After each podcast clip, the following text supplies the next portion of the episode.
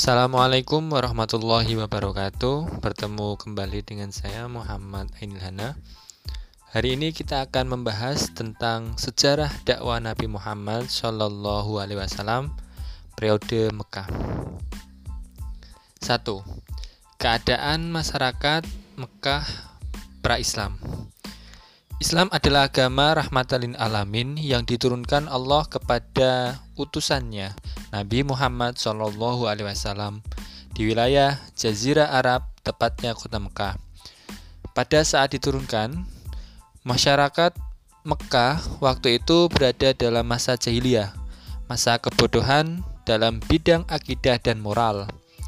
Di bidang akidah, masyarakat Mekah pra-Islam menjadi penyembah berhala.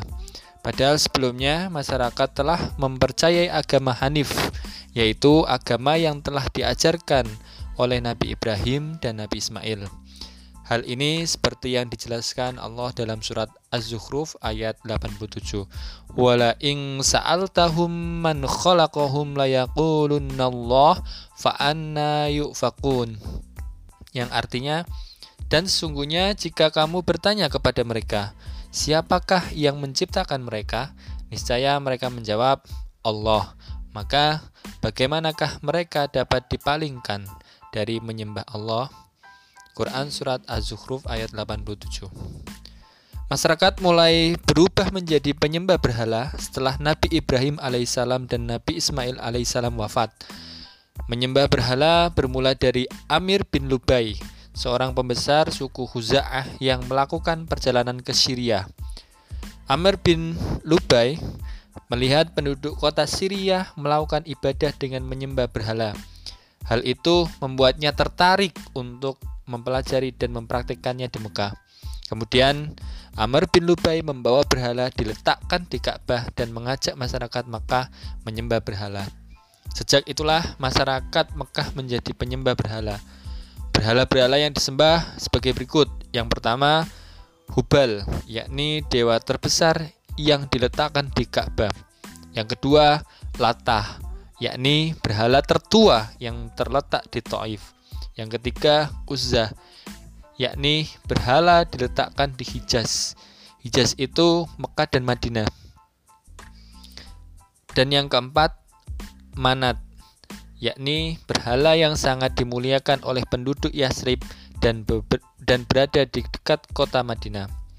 Selain menyembah berhala, kepercayaan lain yang berkembang di Mekah sebagai berikut. Yang pertama, menyembah malaikat. Sebagai masyarakat Mekah, pra-Islam, menyembah malaikat bahkan sebagian beranggapan malaikat adalah putri Tuhan. Yang kedua, menyembah jin, roh, atau hantu. Sebagaimana masyarakat Mekah pra-Islam menyembah jin, hantu, dan roh leluhur mereka, mereka mengadakan sajian berupa kurban binatang sebagai bahan sajian agar mereka terhindar dari bahaya dan bencana. Banyak para penduduk Mekah yang telah menyimpang dari agama Hanif yang dibawa oleh Ibrahim dan Ismail. Namun ada beberapa orang yang tetap pada keimanannya. Mereka adalah Warokoh bin Naufal, Umayyah bin Sarat, Quds Sa'idah, Usman bin Khuwairis, Abdullah bin Jaisi, dan Zainal bin Umar. Mereka adalah kelompok yang menentang tradisi menyembah berhala. Mereka meninggalkan mereka meninggal sebelum datangnya Islam. Dalam bidang moral, masyarakat Arab jahiliyah memiliki kebiasaan buruk sebagai berikut. Yang pertama, suka berperang dengan kabilah. Yang kedua, menempatkan perempuan pada kedudukan rendah. Yang ketiga, membunuh bahkan mengubur hidup-hidup bayi yang lahir perempuan. Yang keempat, masyarakat Jazirah Arab pra-Islam terdapat sistem perbudakan. Yang kelima, kebiasaan buruk lainnya yakni berjudi dan meminum minuman keras, berzina, mencuri, merampok, dan membunuh. 2. Pengakuan Nabi Muhammad SAW sebagai Rasul Nabi Muhammad SAW diutus Allah untuk menyampaikan ajaran Islam. Ajaran Islam yang dibawa Nabi Muhammad SAW lahir dan berkembang di Jazirah Arab. Tetapi, ajaran Islam merupakan penyempurnaan akhlak untuk seluruh umat manusia di muka bumi ini. Allah berfirman dalam surat Saba ayat 28. Wa ma arsalnaka illa kaffatan linnas basyirau wa nadhirau walakinna aktsaron nasi la ya'lamun yang artinya dan kami tidak mengutus engkau Muhammad melainkan kepada semua umat manusia sebagai pembawa berita gembira dan sebagai pemberi peringatan. Tetapi kebanyakan manusia tidak mengetahui. Nabi Muhammad SAW diutus menjadi nabi dan rasul ketika berusia 40 tahun. Ketika itu beliau pergi ke Gua Hira yang terletak 6 km di sebelah timur Mekah untuk tafakur, merenung, memikirkan keadaan masyarakat yang rusak di bidang akidah dan moral. Beliau senantiasa berdoa dan memohon petunjuk Allah agar memberi petunjuk guna memperbaiki keadaan masyarakat waktu itu. Selain dengan bertafakur, beliau juga menghadiri pergaulan menghindari pergaulan buruk masyarakat yang senang mabuk-mabukan, foya-foya, dan sebagainya. Allah Maha Pengasih dan Maha Penyayang. Maka tepat pada tanggal 17 Ramadan atau bertepatan dengan tanggal 6 Agustus 611 Masehi ia mengirimkan malaikat Jibril untuk menyampaikan wahyu pertama kepada Muhammad. Wahyu pertama yang diturunkan Allah kepada Muhammad yakni Al-Qur'an.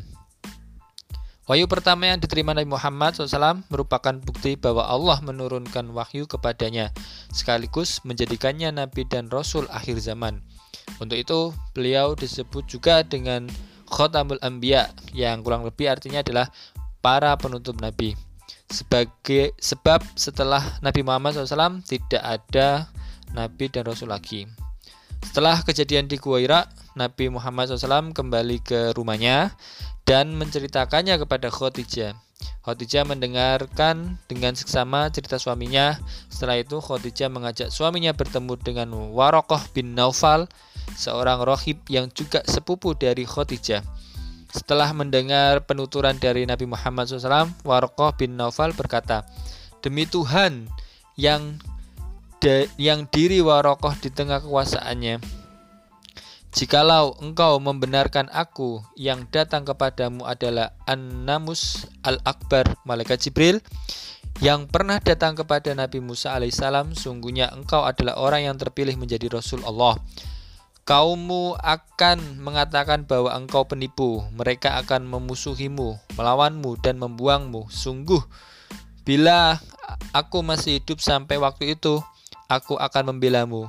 Alangkah baiknya kalau aku masih muda dan masih hidup sewaktu kamu diusir oleh kaummu. Nabi Muhammad SAW berkata, Apakah kaumku akan mengusirku? Waraka menjawab, Ya, tidak ada seorang pun yang datang membawa seperti apa yang engkau bawa, melainkan pasti dimusuhi.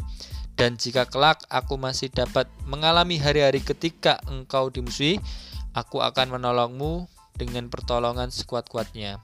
Setelah keterangan dari Warokoh selesai, Nabi Muhammad SAW dan Khadijah pulang berpamitan dan pulang ke rumah. Terima kasih. Mungkin itu yang bisa saya sampaikan. Kurang lebihnya mohon maaf. Assalamualaikum warahmatullahi wabarakatuh.